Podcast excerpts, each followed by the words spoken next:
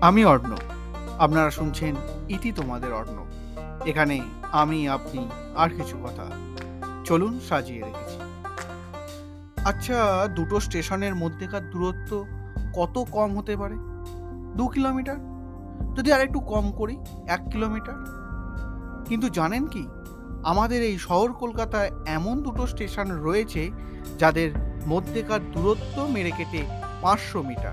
হ্যাঁ হ্যাঁ ঠিকই শুনছেন। পাঁচশো মিটার। পূর্ব রেলের শিয়ালদাহ ডিভিশনের সাউথ সেকশনেই এমন অনন্য নজির রয়েছে। স্টেশন দুটো এতটাই কাছে যে একটি স্টেশন থেকে নিকটবর্তী পরবর্তী স্টেশন দেখতে পাওয়া যায়। দুটি স্টেশনের দূরত্ব এতটাই কম যে একটি বারো কোচের ট্রেন যাত্রা শুরু করলে এর প্রথম কামরা থাকবে একটি স্টেশনে, আর যথারীতি শেষ কামরা থাকবে অন্য স্টেশনে।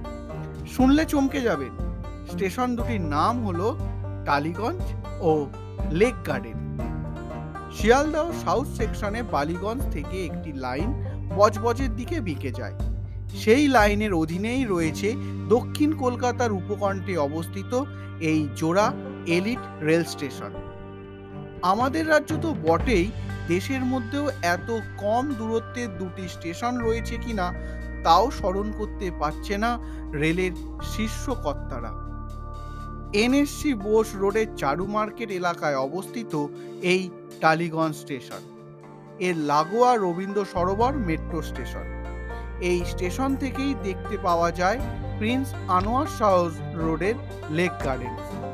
কিন্তু কেন এত স্বল্প দূরত্বে এই জোড়া স্টেশন তৈরি হলো? প্রশ্ন তো হতেই পারে। এক রেলকর্তার উত্তর অতীতে যাত্রীদের দাবি মেনেই দুই স্টেশন তৈরি করা হয়েছিল। সেই সময় ওপার বাংলার বহু উদ্বাস্তু মানুষ ওই সব এলাকায় জীবন নতুন করে শুরু করছিলেন। যোগাযোগের সব থেকে নির্ভরযোগ্য মাধ্যম ছিল ট্রেন। শিয়ালদাহ থেকে ঝাঁকে ঝাঁকে মানুষ এই সমস্ত এলাকায় যাতায়াত করতেন। তবে কালের নিয়মে আজ দুটি স্টেশনের গুরুত্ব আগের তুলনায় অনেকটাই কমে গেছে। কিন্তু আজও ঐতিহাসিক মূল্যে উজ্জ্বল টালিগঞ্জ ও লেক গার্ডেন রেল স্টেশন। সত্যি,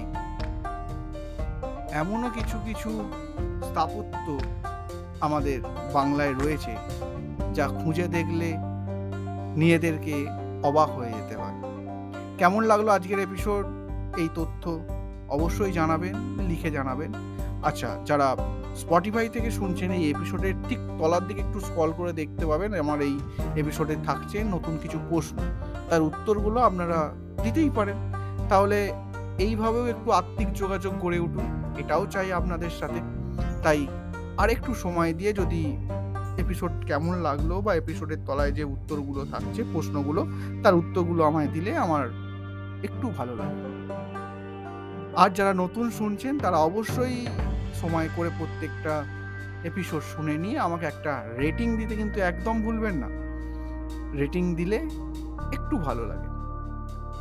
আজ এখানেই শেষ করি। আবার দেখা হবে।